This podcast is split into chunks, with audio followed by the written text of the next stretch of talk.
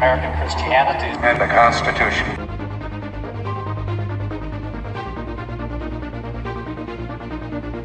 The Bible says, Blessed is the nation whose God is the Lord. One of the reasons America has been so blessed is because we had had leaders who were very intentional. We had pastors. We had right all different kinds of presidents. You pick people who understood the significance of saying, no, we believe there is a God and we should do things God's way. The father of our Constitution, he famously said this, and one of the most pithy things ever said about government. He said, if men were angels, no government would be necessary.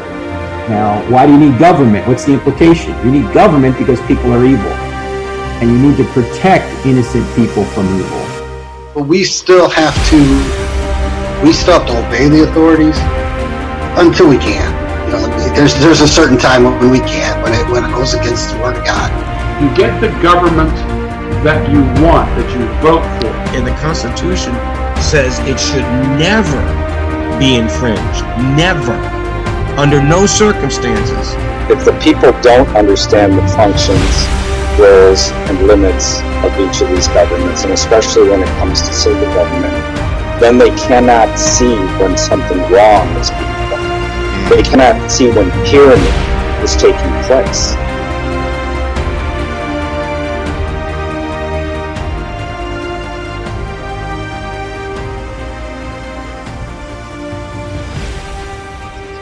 So let's let's draw that back just a little bit farther. We're kind of walking walking backward from where we are today. Let's talk for just a second about um, the road to the Constitution, because obviously some things had to take place for us to uh, have the need for a Constitution here. We wanted things to be completely different here than elsewhere. So what led us to that place where we decided that we wanted to have a Constitution? You know, what were some of the things that were happening that led us here? Uh, just from a more of a civil perspective and not so much the religion end of stuff, King George had some responsibilities in regards to how he managed the, the colonies. And he basically gave away that authority unrightly to the rest of the government in England, the Parliament. And the Parliament then usurped took that authority and started taxing without representation, that sort of stuff. And there's that whole civil end of it that that is why the them the lesser magistrates here in the states decided to stand up to the, the unlawful actions of King George as well as the Parliament, and uh, that's what, what gave us our Declaration of Independence in that we can see their religious, you know, the Christianity, their religious backing they had, their foundations. All men are created equal. Uh, in 1776, which I, you know, some people today might wrongly equate the actual Constitution with 1776. The Constitution didn't actually come 1781. That's the Declaration of Independence in 1776. 1777, they passed what was called the Articles of Confederation, which loosely unified the states, but states' rights was actually guaranteed by Article 1 of the Articles of Confederation. All those states were you had basically one group that was loosely unified, but each state was kind of like its its own big government. They could operate within whatever means they wanted. Then comes the uh, rebellion just before 1781. But it, why it happened is you had a bunch of farmers that were heavily taxed um, after the Revolutionary War and very much in debt, could not afford to pay it, so they fought back on that. Still, I mean, you're, you're talking about not even a few years after the Revolutionary War, we're fighting the same thing again. Yeah. So even though I love the founders, it even they took a little bit to get it completely right. Mm-hmm. It, it, took some time uh, for that to happen, and then that's why the Constitution came to be. So they finally said, okay, we have to have a document that everybody rallies around and protects everybody, and states can't just run rampant all over their people hmm. and be a part of the United States of America. So, still the same reason that we fought the Revolutionary War, it's tax taxes without representation. And then, even though they had representation, too high a taxes. Americans throughout history have opposed the high taxes for the most part. Amen. yeah, yeah. So, what about religious liberties? I mean, obviously that played some part in, in our nation's founding. It played some part in the road to the Constitution. One of the things that we hear people saying, and actually just um, a few months ago, there was a guy that wrote um, a letter to the editor in our local paper and said, you know, here comes Ten Commandments being posted in another school. They want the theocracy again, and we're supposed to be a secular nation. You know, these people obviously forget about our history or they weren't taught it. So, uh, what religious liberties, um, how did that play a part in our nation's founding, the desire for religious liberties? Well, as a Baptist, this is a proud moment, if I can use that term not simply.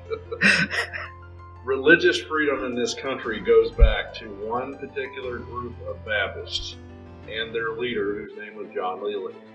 Baptists have always been the forefront of religious liberty fight in this country from its very inception.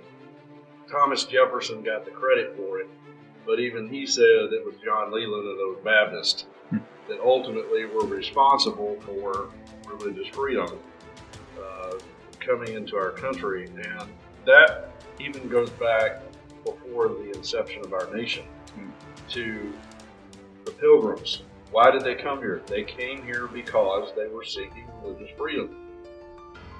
They wanted to worship God the way that they saw fit from Scripture that taught them how they were to worship. In England, they could didn't have that freedom, Um, so they ultimately ended up here in Jamestown uh, before even even America was even created. That's awesome. That's awesome. Gotta love. Baptists always take the opportunity, don't they? Say, how many denominations do you see in Scripture? Only one, John the Baptist. There he is. You know, no, that's cool.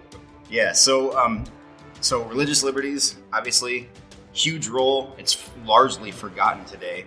But thinking about the Bill of Rights in particular, uh, they didn't come about on the same day, right? So, how far away is the Bill of Rights from the actual Constitution? Uh, the Bill of Rights actually passed in, in 1759 and ratified in 1791, about a decade after the original Constitution. Mm-hmm. So there's still it's it was a work in progress even up to the 1800s. That's why they made the amendment process. Exactly. They knew it wasn't done. Right. And it's tough, and I love that it is. Yes. So glad. Yeah. All right. So there were some states that wouldn't even sign the Constitution unless the Bill of Rights were there. They wanted to have these restrictions put on the federal government. Why is that? Why why did they want this? Well, initially, the, the reason they weren't there is because they weren't needed. The idea was the federal government is only allowed to do what's specifically laid out to be done, and it cannot do anything else. Well, then there is a group of states that wanted the Bill of Rights to, I guess, kind of as an extra layer of protection, and there's the debate whether that was good or bad because once you start listing rights that are guaranteed, well, what about you forgot one? You know, one important one right now is parental rights. Mm. That's not in the Constitution. Well, the founders could have never imagined that parents wouldn't have the rights to Mm. raise their own children as they see fit. Now we have it takes a village. Well, that's not biblical. That's not sane, and it's not protected in the Constitution. So that that's one possible downside as to why we shouldn't have had the Bill of Rights. That it should have been left. The federal government is heavily restricted, but I think realistically, knowing part of man is evil, the federal government wouldn't have stayed restricted as we've seen. It hasn't anyway. So probably overall a better thing to have had the Bill of Rights and have an amendment process. Add to it.